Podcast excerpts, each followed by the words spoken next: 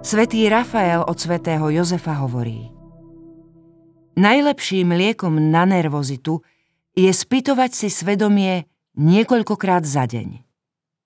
A pokiaľ zistíme, že sme sa previnili, uložme si malé pokánie.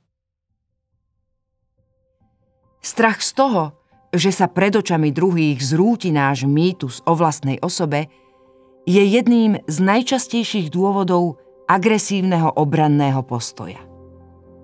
V obrane vlastného ja sme schopní viesť skutočné vojny. Vtedy sa naším nepriateľom stáva každý, kto vyriekne tú odpradávna známu pravdu, že kráľ je nahý. A pritom každá chyba či nedokonalosť, na ktoré nám Ježiš ukazuje prostredníctvom druhého človeka, pred nami otvára veľkú šancu urobiť ďalší krok na ceste k zrelosti. Týmto krokom je okamih, keď si priznáme, že sme naozaj utáraní a máme veľmi ďaleko k tomu, aby sme ovládali svoj jazyk.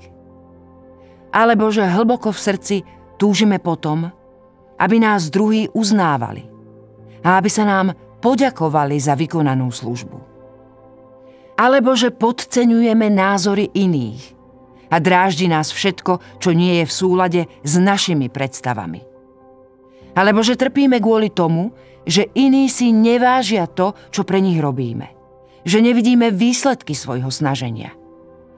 Trpíme nedostatkom uznania a úspechu, ktorý sme si podľa nášho názoru zaslúžili. To všetko treba jasne pomenovať a vyznať pred Ježišom. On nás práve touto cestou uzdravuje.